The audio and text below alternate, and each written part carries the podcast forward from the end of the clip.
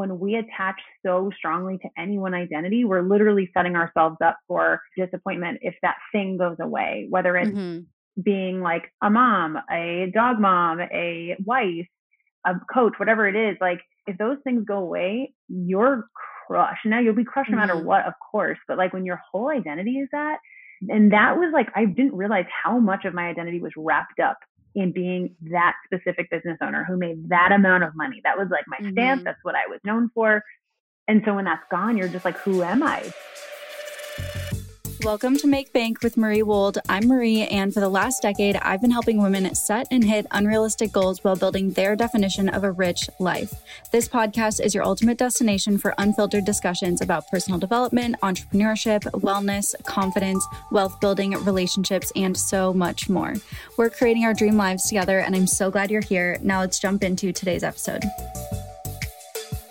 Welcome back to Make Bank. This week's episode, we are diving into what to do instead of burning down your business. And if you've been in entrepreneurship long enough, I'm willing to bet that you've at least somewhat seriously considered burning down your business at one point or another. Or if you haven't, you will if you just stay here long enough. Because let's be real, this shit is hard and there are some very real challenges that will test you and will have you asking, do I really want this? But this week's guest took her season of burnout and wanting to burn down her business and turned it into her superpower. I'm so excited to have my friend Megan Yelaney on the show. More about her in a second, but her and I have seen each other through some serious highs and lows in business. And out of everyone I know, she is truly gifted at turning her story and unique experiences and hard lessons into gold. So in this episode, we cover so much. And of course, we don't shy away from the sticky parts of CEOing. Meg opens up about how separating from her husband led to a major business remodel, her advice for showing up on social media when life is happening, what she learned from getting scammed, and how she's come out of some of the hardest seasons of her life with a more profitable and aligned business. And if you haven't met Meg Yelaney yet, she is a business mentor, podcaster, and speaker whose passion truly lies in helping women build businesses that allow them to thrive in their marriages just as much as their bank account accounts. She's an expert of unique framework development, something that makes her clients stand out to their niche by being 100% their authentic self. Meg is also a wife, fur mom to her mini golden doodle Luna, actress and singer, and diehard Harry Potter fan. She truly hopes to help as many women as possible build wealth for themselves and their families in a way that lights them up every single day. She's pretty awesome, if I do say so myself. So let's get into the episode. Hello, Meg. I'm so happy to have you here and so happy to be catching up with you. I know, me too. I feel like it's been forever. So I'm just glad I got to do this just so I can see your face. So I know we were we were like recounting when is the last time we like truly properly caught up and I think it's been a couple years which yeah. is wild because when we last were like going on trips together, we were in a mastermind together and like seeing each other a lot. We were mm-hmm. both in very different places than we are now, like so, so different. So I'm really excited for this conversation, really excited to just hear all the updates. And I know that your story and the things that you've been working on the last two years are super, super valuable and people are going to love them. So, yay. yay. Oh, well, I'm happy to be here. Yeah, I'm so excited. So, you've really niched into like business remodeling, building businesses that reflect priorities. And that's something that we're going to jump into. But just to give people like a lay of the land of how you got here and how that became your niche, can you just kind of give everyone your origin story or how Meg, the entrepreneur, came to mm-hmm. be? Yeah, of course. So I got started in business in 2012 in network marketing, and I actually had gone to school for business, which a lot of people don't know. They just know like my theater background, but I went to school for marketing, graduated, and then moved to LA to pursue theater, theater, film, and TV, and then moved to New York, started booking gigs, and it is not an amazing lifestyle because mm-hmm. even if you're booking regularly, it is really starving artists. And I just was like, mm. I love this as a passion and I'm great at it, but I don't need to do it for an income. Like mm-hmm. it didn't, it wasn't a must for me. So I decided, let me dive into these other things that these other opportunities that were presenting themselves. And network marketing was one. And when I went to like my first big event, that's kind of when everything clicked. And I was like, I'm not treating this like a business. I'm treating it like a hobby. so it just shows the power of events because right after mm-hmm. that, everything changed in my business. And pretty quickly after about like a year, year and a half, I went full time. I was able to quit all of my side jobs. I ended up booking way more acting gigs because I wasn't like going after them with this stress mm-hmm. that I mm-hmm. needed it to pay my mm-hmm. bills and just could take things that I loved. And then after about two years, I started to hit six figures a year in that company, which was amazing. And at the time felt like this is it. I've made it. I'm going to be a millionaire Beachbody coach. That's my, mm. that's my life. You know, mm-hmm. that's my mission. You're on the path. On the path. And I remember my husband being like, at the time, fiance, trying to say it nicely, but bluntly too, like, I don't think so, but not because you can't do it. Because I just think you're meant to do more. I just mm-hmm. really don't think this is it for you. And I was like, no, no, no, you're wrong. And he was right. And a few years later, I just was like, there's so much more out there. There's this whole online coaching space. Mm-hmm. And I was following you at the time. I know I've told you that, which is so yeah. funny. I followed a lot of fitness people and I just saw like the potential of having your own separate personal brand, which I had built. I just mm-hmm. couldn't work with people unless they were in the company. So pretty quickly dove into that world and within about six months hit six figures in that separate business, which was health and wellness because I had a lot of experience. So I was like, I already have an established audience. I know what to do. And then started basically coaching people in that pro a program that I had joined to help me mm-hmm. because I had so much experience in it. I kind of just started naturally coaching them, got asked to be a coach in that program. And about six months later, realized I'm not meant to do health coaching. I was really mm. never meant to do that. That was just something yeah. that part of who, which I know is a huge part of your story too. Mm-hmm. It's part of who I am and will always be a huge priority for me, but it wasn't something I was like passionate about, like helping people yeah. with necessarily anymore. And business was always a huge focus. That's why my mm-hmm. network marketing company did well. So I dove into business coaching and the rest is history. It, it, I kind of had, it seems like overnight, but it was many years in the making, all of yeah. those years mm-hmm. leading up. But I had like a real big growth year where things just started to really click Mm-hmm. And it mm-hmm. was amazing. I like five times my income. We were able to do so many things and start investments and all of this great stuff.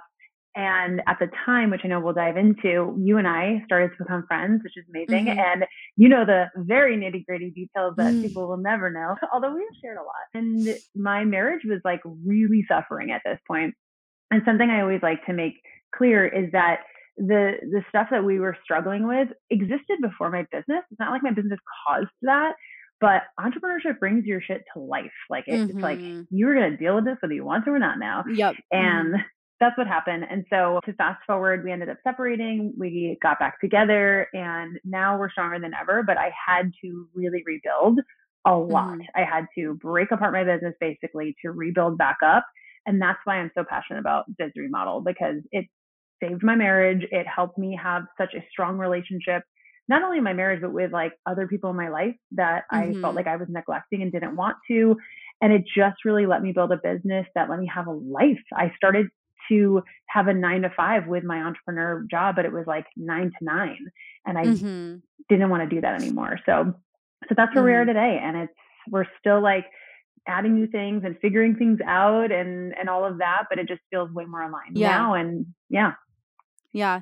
I love what you said about like my business became a nine to five, more like nine to nine. And I think that's such a common experience for people once they get like a few years into business or even mm-hmm. two years into business, where it's like you're starting to scale, you're growing, and your business just kind of starts like chipping away at your boundaries and like the freedom that you wanted so badly and the the time and the laptop lifestyle like you started a business for all of these perks and then slowly mm-hmm. you just like kind of lose sight of your boundaries your energy your time for the sake of growth because just like more yeah. growth equals more better is like mm-hmm. the, the default way of thinking totally. and i think that's happened to so many people like i know not the same exact outcome but like i ended up completely burning myself out several mm-hmm. years ago and like I had to take a massive step back from how I was doing business and my fitness journey and stuff like I had to really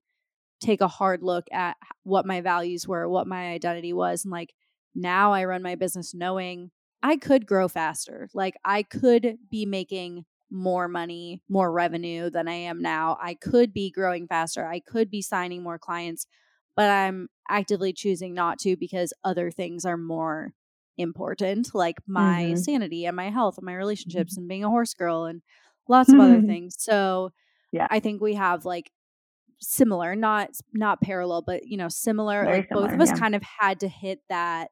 I don't. I don't even want to say rock bottom for me. Yeah. But like, no, we, I had to hit.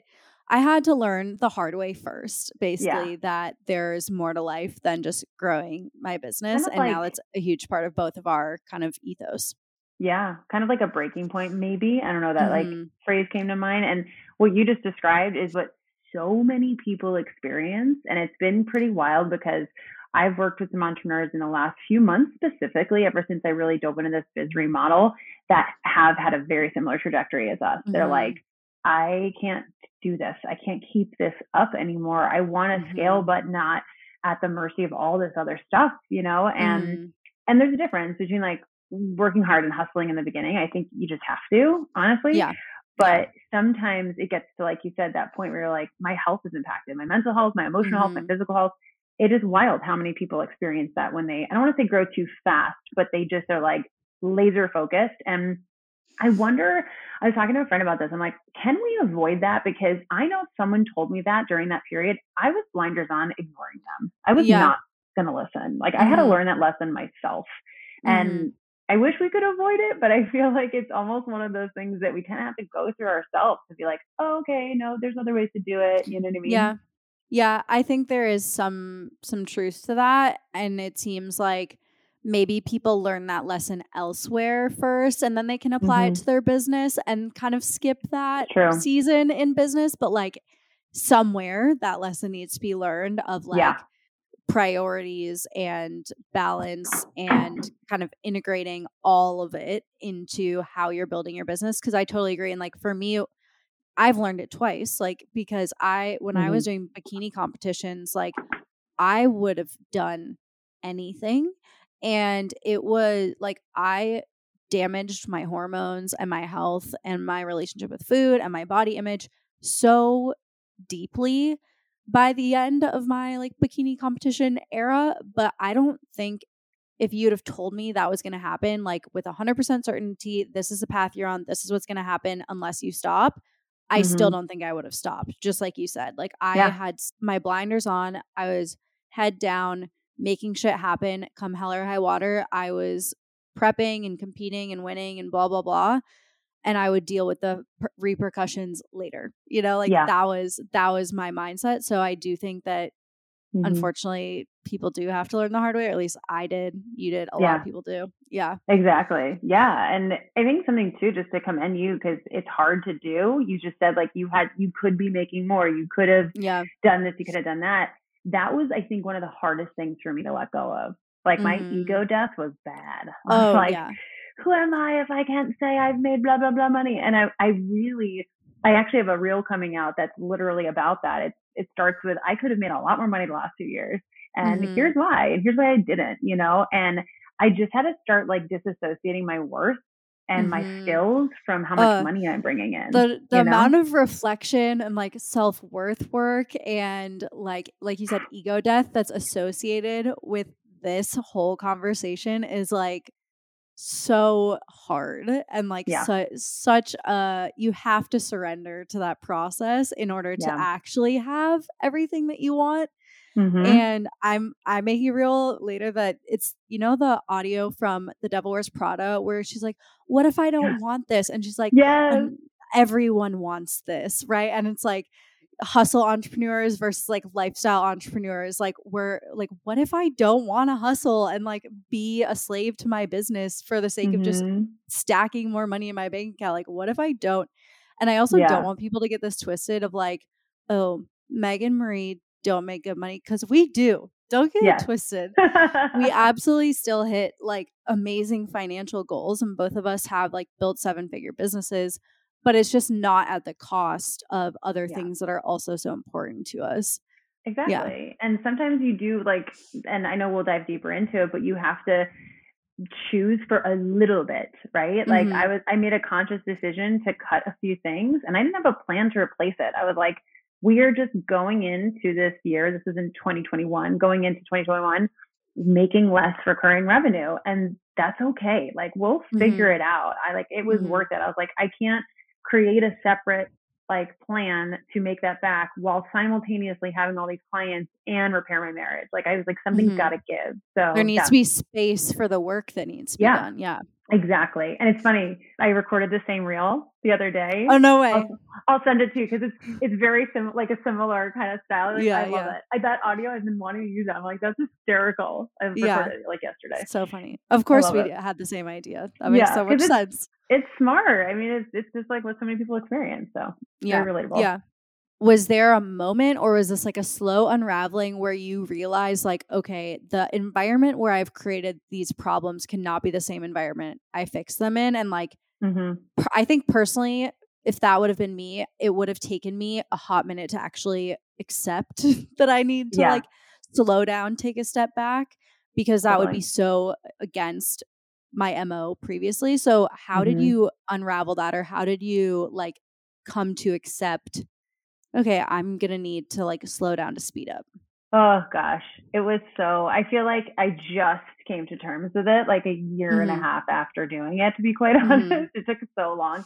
Yeah, because you just recently kind of started talking about like I've decreased revenue and like you've kind of mm-hmm. peeled back the curtain of like what that actually has yeah. meant for you. Exactly, and and we can talk about this here too. Is like just what I prioritized, what I learned, especially with expenses and team and all of that. Mm-hmm. But I would say when my husband and I got back together in June 2020, it was like still operating as is. I invested in someone that really disappointed and didn't deliver. Yeah. It was a done for you service and I literally didn't get anything. It wasn't like a coach, you know, where there's a little bit more subjectivity. It was like, no, no, I didn't get what I paid for at all. And yeah. And I know that, that you really like put a lot of weight into that yeah. move in your business. Like you had really high expectations for like how that was going to change things for you. Oh yeah. I was like, yeah. this is it. This is the key mm-hmm. to all the passive income and funnels and everything's going to be amazing. Yeah. And and it, you know, I, I actually recorded a podcast the other day, like talking about this. So it's t- very timely. Like I took, like, eventually took radical responsibility because yes, they messed up and they were supposed to give me this thing, but I also let it really affect me for so long, mm. for too long. And mm-hmm. looking back, I'm like, yeah, he screwed up, but like, I can't like, I can't base my success on what other people do. Even mm. people I mm. rely on, like I'm in charge here. And so I let that really get at me for like six months. And I also had in my gut that it was wrong. And my husband said the same thing, but we were recently mm. back together. So he was like, treading lightly. you don't want to be like, mm-hmm. you need to get out of this. This guy's a scammer. And so all of that, I was like, I didn't listen to my intuition. I didn't listen to that gut feeling. And so I think that really started the like, I don't want to say downfall, but kinda. That started the unraveling yeah. process of me going, shit, this is not what I thought. And so by the end of 2020, after being back with my husband for six months, that occurring, we just got to this point where like once you're back, once we were back together, yes, things were massively different and much better, but we still have a lot to work on. Mm-hmm. And I just, again, needed, like you were saying, the space to process and do that. And that's when I was like, that's it. We're going to make these changes. And I was really confident with it because I had his support, because I had, you know, other people supporting me and stuff like that. And we had relationship coaches, all of that. But I would say it wasn't until honestly, beginning of maybe 2022 maybe March ish of 2022 that like the ego death really happened. That I was like, yeah, I don't give a fuck how much money I tell people I make. I don't care. Mm, and mm-hmm. it took like a year and a half to get to that point though. It was like yeah. a slow burn. So yeah, because when you're growing so fast previous to that, and you're you have so many wins to share and so much yeah. momentum, and that becomes part of your messaging and your brand, and people know you for yeah. that success, like not having that forces you to really like look at yourself a different way and then also mm-hmm. communicate the value of what you do in such a different way. Yeah. And that is a whole thing. Plus, I know you also really changed like your offers that were available, like things mm-hmm. that people knew you for were no longer an option. And like that's yeah. so much had to shift to make that space. Yeah, it was a huge. I actually was listening. I think it was Untethered Soul or reading, I should say, and I think it was. Oh no, no, no! It was Atomic Habits by James Clear, mm-hmm. which is such a good book. Oh my gosh, it's so good. I, I want to read it, it again. Like I only read it like six months ago. I already want to read it again. It's so good. Like it's stuff that you know conceptually, but for some reason, reading it, I'm like, wow, this is like really amazing. Mm-hmm. And one thing that they talked a lot about was identity and mm-hmm. how when we attach so strongly to any one identity, we're literally setting ourselves up for disappointment if that thing goes away, whether it's mm-hmm. being like a mom, a dog mom, a wife, a coach, whatever it is. Like if those things go away, you're crushed. Now you'll be crushed mm-hmm. no matter mm-hmm. what, of course, but like when your whole identity is that, and that was like, I didn't realize how much of my identity was wrapped up in being that specific business owner who made that amount of money. That was like my mm-hmm. stamp. That's what I was known for. And so when that's gone, you're just like, who am I? You're like floating around yeah. and you feel very lost. And that's kind of what I felt like for honestly like a year and a half. I was just like flailing around, throwing shit out there, trying to see what stuck. Yeah. I was lucky because I had built such a presence and built such mm-hmm. a community that I could afford to do that. And so anyone mm-hmm. listening, like I don't recommend doing it that way. I was able to. I was able to still yeah. bring in a good income, still support my family because people trusted me and I still was going to deliver. You know what I yeah, mean? Yeah, you had but, built that reputation and that momentum to kind of carry exactly. you through. Yeah. Otherwise, it, it wouldn't have sold. Otherwise, things would have totally. I mean, some things didn't go as planned, but they still did well from the outside looking in. They're like, wow, yeah. you still find a ton of people, but on my end, it was we didn't hit the profit goals, all these kinds of things. So mm-hmm. uh, yeah, 2021 was like an experimentation, throw shit at the wall and spend way too much money here to try to mm. make the money back. And then last mm. year was a mm. big like, okay, why are we doing this? We don't need to be spending this much money. And we ended up increasing our profits so much. And I had a lower sales year and I worked like half the amount of time. So mm. I was like, mm. okay, things are starting to move in the direction I want them to. Yeah. Yeah. You recently posted that you increased your profit by six figures. Mm-hmm. Which is like not a small amount. Like it would already be impressive to increase it at all, much less by six figures. Yeah. I was like, we got our numbers back as everyone does at the end of the year. Biggest mm-hmm. thing, get a CFO or get a bookkeeper. Mm-hmm. Like having that in front Retweet. of you it's yeah. so important. It's just I wish I did that even earlier. I mean, I've had one for many years, but I was like, that was the first hire I should have had. And when I looked at that, and I kind of knew because I every month I was looking at my reports and I was like, oh wow, we're like way beating last year profit. Because that's mm-hmm. the other mm-hmm. thing in this industry. It's like sales, sales, sales. That's all people talk mm-hmm. about, I mm-hmm. feel like. Yeah. And you could spend 80% of your sales to get there. And all of a mm-hmm. sudden, what are you actually bringing home? And like reevaluating my goals and now my husband and I like really looking towards the future and what we want to build together. Like we're looking at the profit. I don't care what the sales are at all. Yeah. I, what am I bringing home into my bank account? And yeah. so that was like just a whole different reframe too. And going like, what's essential here? What is actually benefiting my bottom line? And what is really nice to have, but not necessary?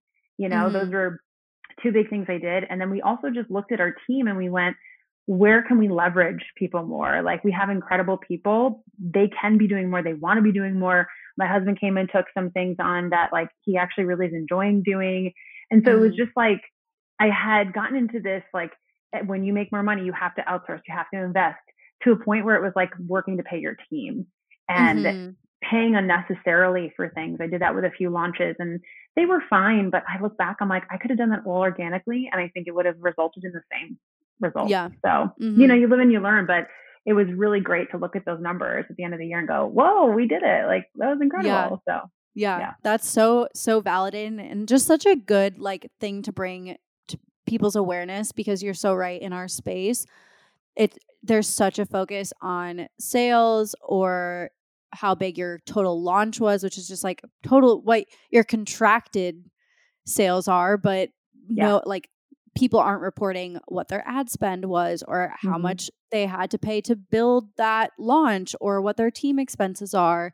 And I think a lot of people would be shocked to hear what it takes to operate programs at scale and have six figure launches at, eh, like on repeat and like it takes a lot to to keep a business like that running when we like I think we have over a hundred clients at like any given time and we have Mhm. six figure launches and we have a podcast we have all these different things happening and like but i also have like large credit card bills every month and Yep. like a lot of team expenses and ads and it like it's a beast to have to Mhm. have all of that and the there is not enough a transparency on like what that takes in Yeah. terms of cash flow and expenses and b not enough priority put on profit right Yeah. because when people see oh marie has like she makes seven figures a year like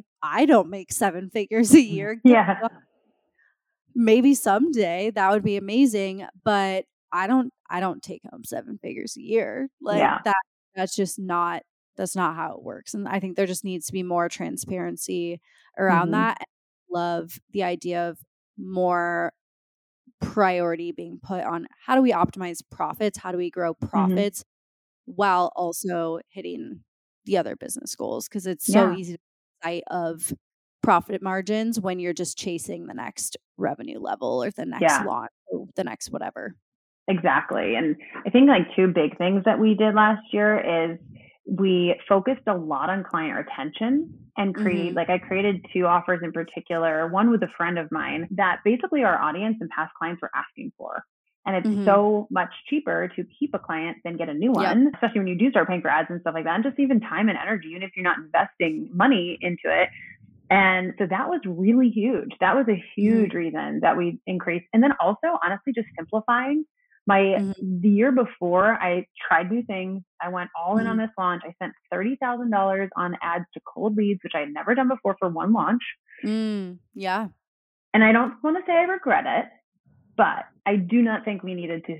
I don't think we needed to It- spend a dime. it was a pricey experiment Yeah, I was sure. like, yeah and we had so many people join, and it looked like incredible, and it was, but our profit was real freaking small because of that, you know. yeah and the sales page, and we just went. I went above and beyond. I was like, this is going to be the best freaking program, and it was. But there were also some mistakes in the level of people, the at this point in their journey. I like kind of missed the mark on that. It's really for a, someone at a further level in their journey, and there was just so much I learned, and it was a very, like you said, expensive lesson. And Mhm. a huge thing I learned that I applied to last year is I think ads are great and we still do them in in certain capacities, but I was leaning too heavily on like things outside of myself. And so I kind of like as corny Mhm. as this sounds, I came back to myself last year and I was like, Mm, what are you really great at? What can you leverage? How can you start sharing your story in a not going back to like 2019 or 2020 way, like use the trends that are, are going now, but stories will never die. They, they will Mhm. always be in style. They'll always be on trend. So how can you lean back into that? And things started just picking up again with that. And so mhm. that was something I was like, let's simplify. I don't think I have to rely on all these outside sources as much. I think I actually can rely on myself a little bit more. Mm, yeah. And coaching will always be so based on connection. Yeah. And you can't outsource and automate connection. Like there are so many Mhm. parts of business that you can and you can scale. And, you know, we have evergreen funnels and like blah, blah, blah. But like at the end of the day, people hire a coach because they trust them and feel connected Yeah. to them and want to be in their world and have access to them. And like that you, you just you can't no amount of money can be thrown at that to to Yeah. replicate connection and so i Yeah. love that you simplified it and just brought it back to like the essence of what makes Mhm. coaching happen Yeah. Yeah, exactly. Love yeah so you've said a few times like you've recently brought mike into your business your husband which i know is a really big decision and i i know you've also seen pe- people do that and it goes well or it goes poorly well. often Yeah. yeah. So, what was your thought process like for bringing Mike in, especially knowing you guys have done so much work to repair your Mhm. marriage and come to a really good place? Like, what was that thought process and what ultimately made you decide to go for it? Yeah. Oh, I love this question. I think, yeah, you hit the nail on the head. It either crashes and burns or it flourishes. Yeah. And you know, we might crash and burn. We've talked about this, but I think that's why we're so ready is like we're at that place where we're so solid and we've discussed Mhm. this. If it's not working, then we end it because our marriage Yeah. is number one, like hands Mhm. down. So that's kind of why I feel like we're ready. And we're like, let's just try it. Let's see what happens. Mm-hmm. And like we started small. We were like, okay, let's just have you do one project that I think you'll like. So we looked at his strengths and what he's just naturally good at. He's very analytical. He's very data driven, like a lot of men are. And he's really good at like details in that sense. Um, mm-hmm. and so I was like, all right, well, not that the podcast follows this, but I was looking at the expenses I had and I'm like, podcast editing is a skill that pretty much anyone can learn, I think. Mm-hmm. Uh, and the other things I was outsourcing for the podcast was a lot of content. And I love doing my own content. Like I still do mm-hmm. all my own content. Like that is definitely yes, a hire we're looking at this year is like a social media manager just to help with the repurposing aspect. We have a mm-hmm. little bit going now, but just to up the ante and just be more omnipresent. But I was like, you can easily take that over. And he's really loving it. He's like, I actually mm-hmm. really like editing the podcast. And he's looking at analytics and he's looking at the stats and he's tracking things. And I'm not since he necessarily started editing, but overall last year, our, our listenership has doubled. And mm. I can tell how much more engaged it's been over the past few months. And one reason is we brought him in, but also I've taken on some more stuff. So I felt like I got my hands back in it in a way I needed to. Because, mm. you mm-hmm. know, sometimes when you're so far removed, it yeah. loses, like you said, it loses that connection. That's what I felt like. And I was like, this is the thing I want to grow the most. I need yeah. to be in it and hands on. And so we started with that with him. And now we're starting these weekly meetings we do. And he's kind of stepping into more of a CEO role so that I can be the creator and the coach mm-hmm. and just like the visionary in that sense. Mm-hmm. And he can help with like research and where he thinks things should go and, and stuff like that. So more of those CEO yeah. decisions. More of like the, the integrator role. Exactly. At the end of the day, I will decide if I want to do something or not. And he yeah. knows that. Like I do get the last say. But between him and our OBM Claire, who's amazing, it's really just like we're starting to get like a, a nice flow together. So I we'll see. I mean, I'm excited for a year from now to be like, did we crash and burn or did we make it? I'm hoping we make Only it. Only time will tell. Yeah, yeah, exactly. but I, it's you guys have such a strong foundation in like your communication and your trust and yeah. your dynamic from a marriage standpoint. And I think you're so right that it's the point where you're open to like this could fail and yeah. will be totally okay. Mm-hmm. That's like where it's healthy to to try this versus like oh if this doesn't work we're screwed exactly and it will yeah. like negatively impact our relationship like that that's probably not not the time to no. to give it a try you need yeah. to be like rock solid have good boundaries around it like i even started to talk about business we were in chick-fil-a line this was last two weeks ago last week and he's like no no no we're getting dinner now. We're not, write it down. We'll talk about it at our business meeting. And I was like, look at you, like being the CEO, setting boundaries. Yeah. it was really yeah. funny. Honestly, I think that would be helpful. It just having Andrew having any level of power just to be like, this is not the time. Now is not the time. Save it for yeah. later.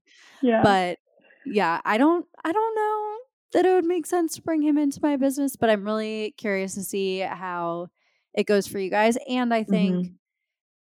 as we're getting close to our wedding, I'm just noticing this natural progression of feeling more and more as as partners mm. where it does make more sense for him to have a stake in the game of yeah. my business. You know what I mean? Like I even noticed exactly. that when we got engaged, like I was under the impression, oh, we've lived together for so long. We've been together for like an eternity. It's not going to mm-hmm. change anything. But like as soon as we were engaged, there was just a vibe shift. And mm-hmm. again, like the closer we get to our wedding, the more I can just tell that we feel truly like a unified team versus like two individuals in a relationship. Yeah. And so I can totally see how that would transfer really well to business and like him feeling like he is a stake in my business and vice versa mm-hmm. makes a lot of sense. That honestly, we do these couples conversation segments that we have to have you guys on for actually. Yeah, we love interviewing couples love who are either both entrepreneurs or one is and the other isn't and like how they support each other and all that. And the the unifying theme through all the interviews we've done so far is is team, like you just said, is mm-hmm. like operating as partners. And that's something that even if we do crash and burn with this. Like he now knows so much more about the business, and we're trying mm. to refer to it mm. as the business or mm-hmm. our business versus my business. It's really hard. I'm still working on that terminology. But the reason being is like one thing that really drove us apart was he he is an entrepreneur. So he's mm-hmm. already like in that world. and he had his own business and we were so separate with everything. Our finances mm-hmm. were separate, everything was separate, and everyone has their own opinions on if couples should, you know, combine full finances, all that. Once we did, everything got better actually. Obviously the business has to be separate because it's separate, but it yeah. made such a difference because then we really started operating as a team and we weren't competing and we felt like we yeah. were competing and it was this like toxic competition. It wasn't healthy. And mm-hmm. now it's like, even if he doesn't end up staying in long term or just stays with the podcast editing or whatever, he feels like he's, like you said, has a stake in it, is part of it, is contributing in that way, especially during mm-hmm. a season where I am the only one bringing in income right now for many, many reasons. But it's, we chose that for a bit and it was like, all right, you can help out here. Like, let's, let's mm-hmm. leverage your amazing skills. So yeah, it's all about being a team and being like, how is this helping us as a couple, as a family? Hmm. Yeah. Yeah. I think that's super applicable, especially as we're again nearing our wedding. We're like, okay, this is where this is where we're supposed to get a joint bank account, right? Like this is where mine, what's mine is yours, what's yours is mine. Yeah. And my ego, I'm just noticing like the way mm-hmm. that my ego is reacting to that of like, but I built this I built my business. Yeah. I did this. I blah blah blah blah blah. it's like psh, we're a team. Yeah. Quiet, like chatter in my brain. Ego, shut the fuck yeah. up. Like oh, we are on a team now. This is a team sport. We're all in this together, and like Andrew's on track to maybe make more money than me soon too. So like the That's tables amazing. could easily turn. Yeah. And at exactly. that point, I want him to share with me too. So it's like, yeah it, has been very interesting to just like observe my own reactions to mm-hmm. like just the different options ahead of us and yeah yeah so this conversation is so well timed okay hold on i needed to interrupt this episode quickly because i've realized that it doesn't matter how hard you work or even how quote unquote productive you are, how many hours you put in, if you are going hard in the wrong direction, which is why it is so important to be clear and confident about your goals. And that's the exact reason why I've incorporated goal setting into all of my coaching programs. Because if my clients are not clear on their goals, if they don't know where we're going and why we're going there, it doesn't matter what strategies we pull out. It doesn't matter how much planning we do. We have to get clear on what the destination is first. And so I swear by this goal setting visualization. And it is something that previously was only available to my clients. It's a visualization that I lead and I walk you through.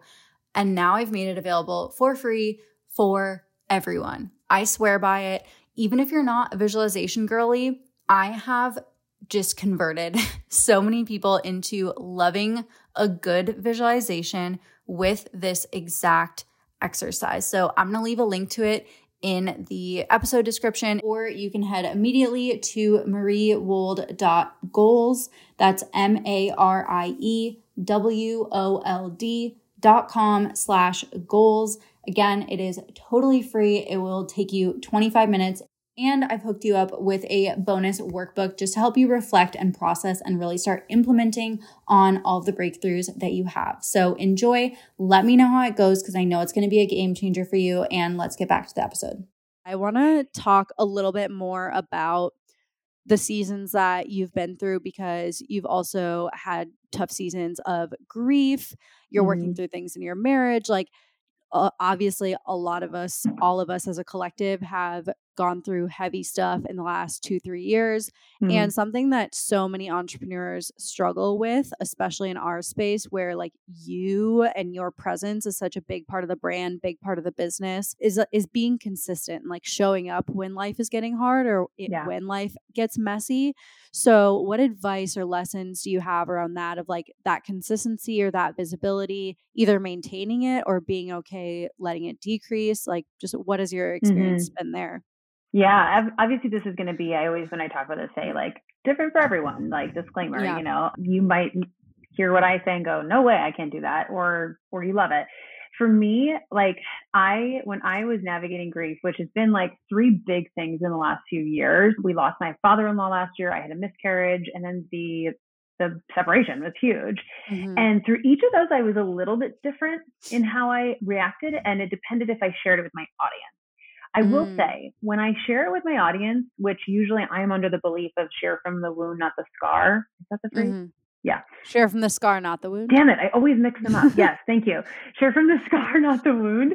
And that's what I did with my separation. I didn't share for, we were back together for over a year before I even told, told anyone. I found mm. out people suspected, and I was like, "Damn, I thought I did such a good job." Anyway, yeah, I thought um, it was um, so clever. I was like, I thought no one knew. They're like, well, he was never around, and you were in a different place, so we figured we put two together. Yeah. But what I did during that time in particular was I had to go, okay, like what fuels me every day? And for me, having a purpose helped my mm-hmm. grief. Like I was mm-hmm. able to kind of compartmentalize and go, I'm not forcing myself to show up for my business. So it was really a mindset shift. It was, thank God I have this other purpose because if I didn't, mm-hmm. I would just be totally sitting in the grief. And there's a difference yeah. between like having a purpose and letting it distract you to where you're not dealing with your grief. Like mm. I was in relationship coaching and therapy, so I was dealing with it. Yeah. So it wasn't a, an escapism, but it was so nice to like have somewhere to be and somewhere to go and people to serve and distractions, healthy distractions.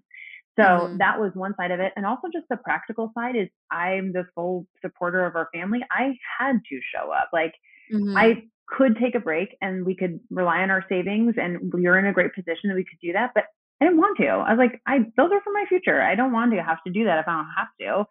And yeah. so that mindset flip was really, really helpful. When it was something that was a little bit more like, I don't think I can show up, like that, I felt okay to still show up. And I didn't feel like I was lying to my audience. I was just like, they don't need to know everything. Your audience doesn't need mm-hmm. to know everything in your life. I just want to say that out, out loud. I share a lot. You do not need to share as much as I do. And there's things I don't share, trust me. But last year, when we went through two really big things, the first one I was very honest about. And the second, I basically told my audience I had to push a launch actually two weeks. Mm. And it mm. wasn't a big launch, it was like a, a push from like a funnel I had done. So it wasn't anything major. It ended up being a significant bump in, in income. So it ended up being pretty major, but I'm so glad I pushed it. I only pushed it two weeks. I said, I'm going to give myself this time and space to just like be. And mm-hmm. if I had made myself like show up for that launch, I don't think we would have had the sales we did because I wasn't able to show up. And the way I set that launch up, it wasn't a traditional launch where tons of emails and all this pre-created stuff. It was more, it was meant to be more in the flow and in the moment. So I didn't really mm-hmm. have anything created. It was yeah. reliant on me. Otherwise, I would have been like, let's just press play and go. I'm good. I don't need to be on too much. And that I'm really glad that I gave myself space. So kind of discern in in the moment. Are you in that state where like you can show up and it's going to actually help distract you in a healthy way, or do you just need to take some time? And I think mm-hmm. sometimes we think that it has to happen in a day. I'm going to give myself 24 hours, or we think it's going to take longer. I thought it would mm-hmm. take longer, and it didn't. I felt fine after two weeks. I wasn't like healed, but I was like, I'm good enough to show up right now. Yeah. And again, that purpose gave me so it like helped my healing. It helped my grief having another mm-hmm. purpose. So that though, before I when I pushed it, all I said to my audience was, Hey, I'm going through something really tough right now. I'm gonna take a few weeks. I'll be back to everything that we're doing in a few weeks. And the only reason I even said that was because I had talked about my sale starting. If I mm. hadn't mentioned it, you don't need to give them an excuse. You don't need to announce yeah. that you're disappearing. You don't need to announce that you're back. Like you don't need to do any mm-hmm. of that. I only did it because I had announced a sale and then I was pushing it. And if anything, mm-hmm. it gave people longer to sign up. So I could talk yeah. about this forever. I don't want to ramble too much, but I hope that answered the question. No, it's and it's so important because I think there's a lot of guilt or judgment or shame or just negative feelings around needing to take a step back. Mm-hmm. Like I had a client a couple months ago, her father passed and she was like, oh my God, I like all of my clients are going to hate me if I don't do their check ins, or I'm going to lose like all of the leads in my pipeline if like I'm not taking sales calls. And we had to have a conversation about like, your business is here for the long term. Like, yeah. you are not here to be an overnight success and be in business for a year and then fall off the face of the earth. Like we're building a long term sustainable business. We're playing the long game. You taking a step back for two yeah. weeks, three weeks, even a month, whatever you need to process and grieve and be with your family, like your business is much stronger than mm-hmm. taking two to three weeks to take a step back. And like I was just yeah. sick for I was traveling for the holidays and then I was sick. So I've been like really out of my business for like three, four weeks mm-hmm. at this point. And like this week when we're recording this is my first week back in like three, four weeks. Yeah. And everything's okay. Like yeah. there are those thoughts where my brain wants to be like, oh my God, we have so much catching up to do. We need to blah, blah, blah, blah, blah, blah. Mm-hmm. Like, no, no, like we planned this, not the being sick part, but but the weeks before that, like we planned this, we have built the business to mm-hmm. run and like not rely on you showing up constantly. And I think that is a really important distinction to make is that mm-hmm. both of us have set up businesses where it does kind of carry its own momentum and we mm-hmm. have support and we have systems yeah. that allow us to take a step back and that is like just another kind of reminder or like thing to add to the case for mm-hmm. creating or remodeling businesses that are like sustainable and supportive and yeah. have kind of can can support you versus only you supporting them. Yeah. Because if you if you can't take a week out of your business like that's red flag. yeah, exactly. Exactly. Like knowing those few weeks, I knew my my clients were going to be fine and and I was honest with them like I felt mm-hmm. very comfortable and they're like if I see you in Voxer, I will kill you. Like, please do not yeah. come here, you know? Mm-hmm. That's just mm-hmm. also about who you attract and the boundaries you set. Mm-hmm. Like, I attract people of integrity who are humans first, not mm-hmm. like robot business owners. And so they get it. And I would do the same for them, you know? And so it was that. I was great OBM and she was like, I got it. Don't worry. You go do what you got to do. Like, I want you to enjoy. I just went on a, I, not just, I went on a 10 day European river cruise, which was the best trip of my life. Oh my gosh. And it was so great. I was the youngest by like 30 years. So that was fun too. I was like, I feel so That's young. Amazing. Yeah. it was great. They all thought I was like 25. I'm 35. So I felt even better. And 10 days, you know, with travel and all that, it was like two weeks and it was in a very like busy time. Like mm-hmm. October is like launch time and I had just closed up a launch. So I was like off mentally. Yeah. And yeah. nothing was missed. The team, the team took care of the students. The students are fine. The clients are great. And I came back like 10 times like more ready to go. That's the thing mm-hmm. with rest. Like as type A or Enneagram threes, I think you're an Enneagram three as well, mm-hmm. right? Yep. Yeah. Mm-hmm. A lot of entrepreneurs are. We're so in that zone of like more, more, more. And it's hard for us to realize like stepping back or rest, especially if you're grieving, will help you be more productive in the long run. Like you said, if we're doing this mm-hmm. long term, it's like that you know, kind of like the slingshot, going back to move forward.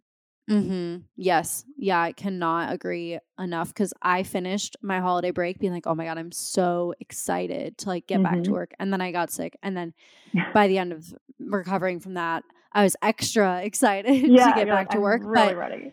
yeah, I got to practice my patience and Good. my presence and detaching from my timeline. So that yeah. was really fun. Really fun inner work really oh fun. my gosh the timeline thing is hard so good kudos to you it's mm-hmm. hard to mm-hmm. do that yeah you know we had plans for like this is where we wanted to be in our sales plan by now but like it just didn't happen and that's okay i think mm-hmm. something that we've already talked about is like just going with the flow and having to roll with the punches and making the most of where you're at whether you chose to be there or not and that's like entrepreneurship to a T. Like oh yeah. Didn't didn't expect to have my first day of work on January 16th, but mm-hmm. whatever.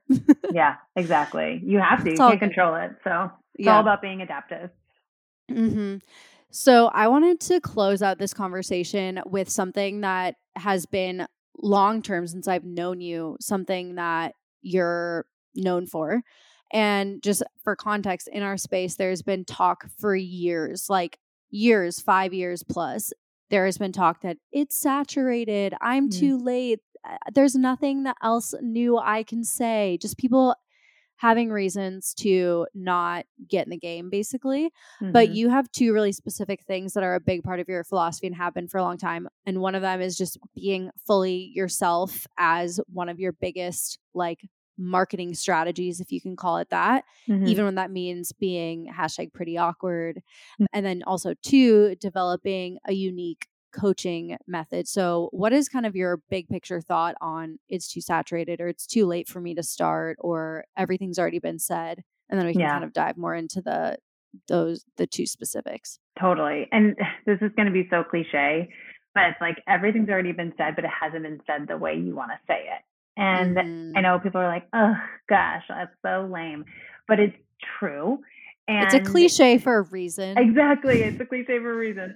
And when we really think about it, I don't know who I heard this from. This is like years and years ago, but they were basically like everything you hear is is regurgitated from something else in a different way. Like nothing is is new anymore. There's there no, are no original thoughts anymore. No yeah. original thoughts anymore. And at first I was like, no, I can argue that. I'm like, pretty much. I'm pretty on board for that statement.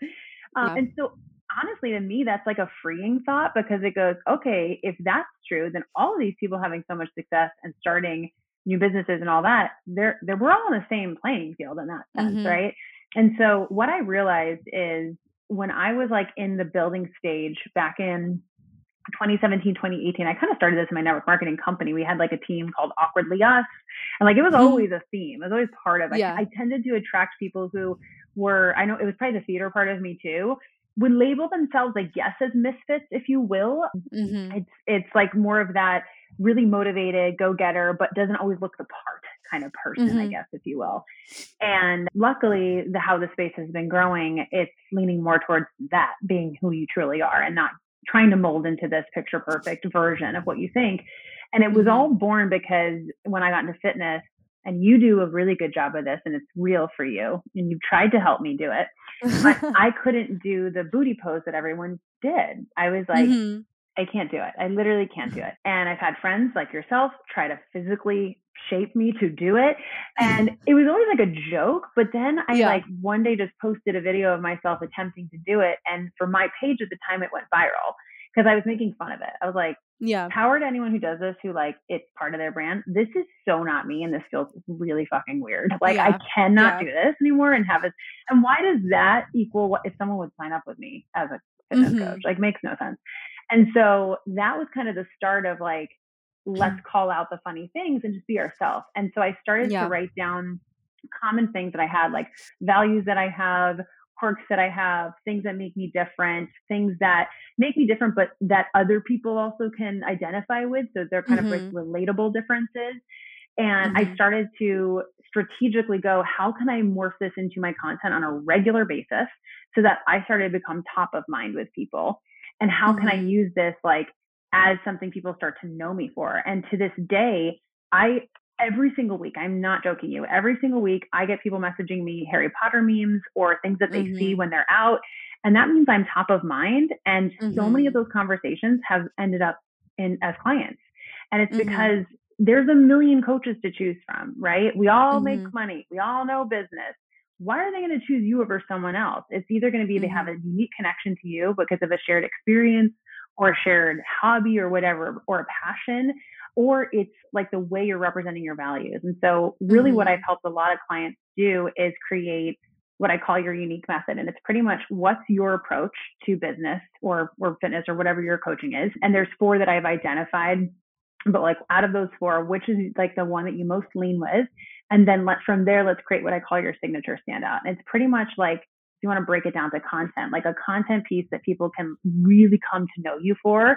And it's mm-hmm. woven throughout everything that you do. It depicts your offers, it depicts your your content plan, it depicts your team hires. Like there's so much from there that dictates everything else in your business.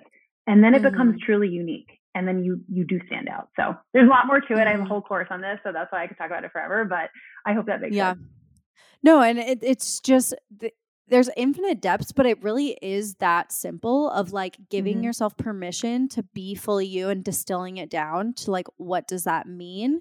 Yeah. And it's sounds simple, but it's actually very difficult, not just because you have to have the courage to be fully yourself and yeah. like be let yourself be seen that way, but also there's like a lot of inner work that needs to happen to make that possible because you can't be fully yourself if you don't know yourself. Mm-hmm. That was something that I really struggled with because yeah. back in the day, back in the booty pose day, like I was one of like uh, my joke is like I was one of the founding fathers of fitness Instagram like back yeah. in the day and I was known as like the fitness girl, the influencer, the bikini competitor, the like sponsored athlete influencer girl for so long mm-hmm. that once that era ended, I was like, well, shit, like, what do I offer now? What, what mm-hmm. do, am I standing on if not that? Yeah. And so there is so much identity work and like self worth work and like imposter syndrome work mm-hmm. and vulnerability of like being seen work that needs to happen in order for you to actually execute on exactly. something that sounds very simple. And you just like uh, what you just said is exactly why when I first launched the course version, it was to the wrong point in the journey. Mm. It was mm. to someone who was really starter. And I was like, they're not ready for that. They need to build yeah. a foundation. And then when they're confident and they're like, I don't care, I am who I am, then they can, ex- like you just said, then they can execute the strategy behind it. Because mm. it's one thing to be like, be yourself, but we have like a framework, we have a process to it. Like you, how do you do that? You know, it's like there's so much to yeah. it. And it's also just like, like you said, being, being brave enough, which is hard and it takes time to not just try to be a carbon copy of your mentor or your friends or what you see mm-hmm. people do, especially with content. That's how you will stand out. Like some mm-hmm. of the stuff I've done is so ridiculous and out there, and it's literally why people have hired me. Like mm-hmm. they've told me point blank after I saw this post, after I saw this mm-hmm. singing reel, I decided to hire you, you know, and mm-hmm. and it's like you just you have to trust that if it feels forced and it feels like I am literally trying to be a carbon copy of this other person, even if you tweak it a little bit, it's going to feel so much better. It, I just, mm-hmm. it, it's a whole process. So, like you said, you really have to go through an inner journey to get there. Mm-hmm. It's a whole, it's a whole journey. Mm-hmm. And I love what you said about the temptation is so real for a lot of people to just copy what other people are doing or like, oh, yeah. this is working for them. So mm-hmm. it'll work for me. But I think we found, and I come back to this all the time, that like there's no such thing as like beating the algorithm. There is no mm-hmm. such thing as having the perfect social media strategy. And that's coming from someone who has a social media strategy course. Like, there's, of course, strategy to engagement and having compelling headlines and curating your feed. Like, there is strategy behind it for sure. Mm-hmm. But there is this intangible quality to content that is based on the energy and like the vibe behind it that yeah. you cannot strategize. And it comes from being genuine and saying what you mean and like being fully expressed in your content. Yeah. There's no strategy that can replicate that like magnetism that mm-hmm. that comes through in your content when you're being fully expressed. Yeah. And I could say something that feels really true for me and like is fully expressing myself and it like hits with my audience so well and like Meg you could literally copy and paste it and it would mm-hmm. flop yeah for you because your audience is different it wouldn't be true for you like mm-hmm. it's just there there's this intangible magic that happens and yeah there's there's no other way for me to describe it but it's just like it's it's this quality that you can't put a finger on. I kind of love how you described it. I might have to steal that for my program because it really is intangible magic. Like it is. Yeah. I'll, I'll quote you. I promise. It's it really is that. Like that's exactly what it is. It's kind of like in theater. We always say stage presence. You either have it or mm-hmm. you don't. And some mm-hmm. people they walk on stage and it's just like boom, they have it. And this is mm-hmm. something since I was a little kid I've been told. Like you have such stage presence. Like even before you open your mm-hmm. mouth and sing, like there's just something about how you're standing, you know, and how you're the energy you're emanating. And it, mm-hmm. like you said, that it's hard to teach that. It's like really mm-hmm. just this confidence that you're like, I don't I don't care. I am who I am. Like love it or hate it. And it's very attractive. It's very, very attractive. And there is someone else out there who it wants to be a part of that community. So mm-hmm. yeah, I love it. Yeah, and you fully expressing yourself gives them permission to. And it's interesting. Yeah. There are so many different reasons why we might not be like letting ourselves go all the way, like playful yeah. out. I was having a conversation with my clients. This is like a few months ago now, but she was like, "Man, I'm just like out of ideas. I'm having a creative block. Blah blah blah." She's like, What should I talk about? And she's trying to like strategize her way out of it. And I was like, Well, what's keeping you from saying what you mean right now? Like, mm. what's holding you back from saying what you mean? And she's like, Oh, fuck. Honestly, it's knowing that my ex boyfriend's watching. Ooh. I was like, block him. Like yeah. block him. Bye. We don't need him. Like yeah. whatever. She blocked him wow, magic. All of a sudden, she has all these ideas, all mm-hmm. these things she wants to say, but she was holding herself small. She was filtering, filtering herself for fear of what he would think, and mm-hmm. she didn't want him to be perceiving her any type of way. Yeah. And the second she blocked him, it was like the the creative floodgates open and she had so much to talk about. Yeah. And so I think sometimes it's worth looking at like what is keeping me from saying what I want to say Mm-hmm. Sometimes it's other people or your your perception of that person, your relationship with them. Sometimes it's within you, but like I think a lot mm-hmm. of people are trying to fix their creative blocks with like I just need more ideas or I just need more strategies. Mm-hmm. When actually it's like we need to open the the, the channel yeah. of creativity. A hundred percent, and it's kind of what you said too. It's like what do you stand for? What do you stand against? And I think it's it's easier said than done because the internet's mean and I know you've had mm. your fair share as well. Mm. and it's yep. Wild what people will say in certain videos. I'm like, really? You found something to complain about in this one? Okay. Yeah. Uh, I had a reel describing my miscarriage because it was a very unique one. And I'm so glad it went viral because I found the women who went through it. It's like one in a thousand mm. women go through the specific pregnancy no I had. It's like a very rare pregnancy. I had to like wait six months to start trying again anyway, it found these women, which was amazing and so inspiring. And like we all connected and had over 3 million views.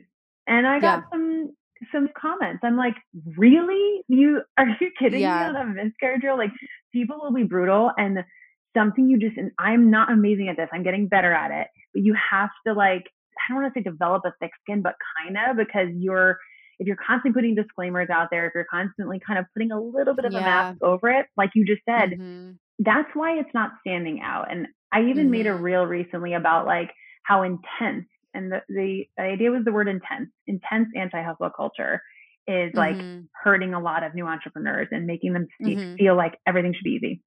And i knew using that term would get a little bit and there were actually not too many negative comments but the few that happened i was like oh no what do i do? I have to be like i get it. And i was like no no no stop it. Like you have something to say and you have you know your own beliefs to back it up that's all you can go off of and you're just you're gonna mm-hmm. get shit when you start to grow and that's okay because mm-hmm. your people will be there for you to support you and they'll agree mm-hmm. with you mm-hmm. so that's been a, yeah. a big le- learning lesson for me personally yeah, the thing that I always say to my clients, and they're like, "Oh my god!" Any any of my clients listening to this know exactly what I'm about to say. but I always say that if your content isn't strong enough to repel people, it's not strong enough to attract people either. Like if mm. it's not mm. strong enough to repel the wrong people, you're not going to attract the right people either.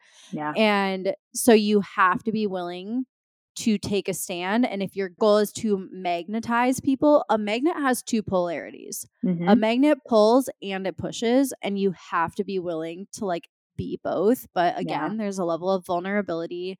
There's a level of like knowing that you're putting yourself out there and you might receive pushback. Yeah. And so true. that's okay. Yeah. That, that doesn't say anything bad about you, but yeah. It's just I think this a lot of this episode is like just full permission to like own your shit.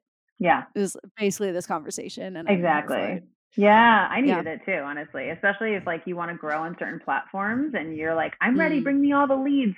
The universe will test you with one small mm-hmm. thing. And I've mm-hmm. had that recently and I'm like, I asked for this. Okay, how will mm-hmm. I move mm-hmm. forward when like it it's 10 times this? So it's mm-hmm. it's all those little tests that you're mm-hmm. hopefully passing. And if you're not, that's okay. You'll you'll figure mm-hmm. it out. Mm-hmm.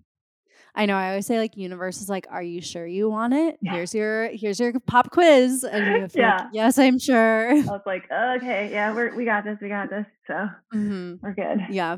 Oh my gosh, I can't believe we've already been talking for an hour. Oh wow, more because we I talked even look before at the clock. we hit record like, as well. Wait, it's been an hour. I know. I know. This has been so I fun. know. So we'll wrap here for part one. I can already sense a part two is like imminent because we have so much to talk about always. So, for people to tie themselves over until part two, where do they find Meg? Where do they learn more about you? Where do they binge all of your things, listen to your podcast? Tell us all the stuff. Yes, please. I would love to come back for part two. This is so fun. Since you're already listening to a podcast, The Pretty Awkward Entrepreneur, if you just, ha- just search hashtag pretty awkward, entrepreneur you will find it um, that is honestly my passion that is where i my best stuff is that's where all in my opinion all the gold is in my world is in the Pretty Awkward Entrepreneur podcast. And we have two episodes a week. One's more of like a heart to heart, uh, behind the mm-hmm. scenes in the moment, what's going on, pulling back the curtain. Uh, and then the other is like either an interview like this, or uh, we're interviewing successful couples, like I was saying before, called Couples Conversations and how they balance marriage and business. Um, and then on Instagram, like most people, um, at Megan Yelaney, um, M E G A N Y E L A N E Y. I love to hang out over there. Come say hi. And those are, yeah, the two places I probably hang out most. Amazing. Mm-hmm. Send Meg so much love, so much gratitude for this episode because I know that we covered a lot and it was super valuable for mm-hmm. any entrepreneur or people just with big goals and wanting to mm-hmm. pave their own way, which is everyone listening to the show. like we're we're all here to to get more out of life and get happier and healthier and wealthier. So so mm-hmm. much value. Thank you, Meg. I'm super excited to talk again soon. Thank you. And see you then. Thanks so much.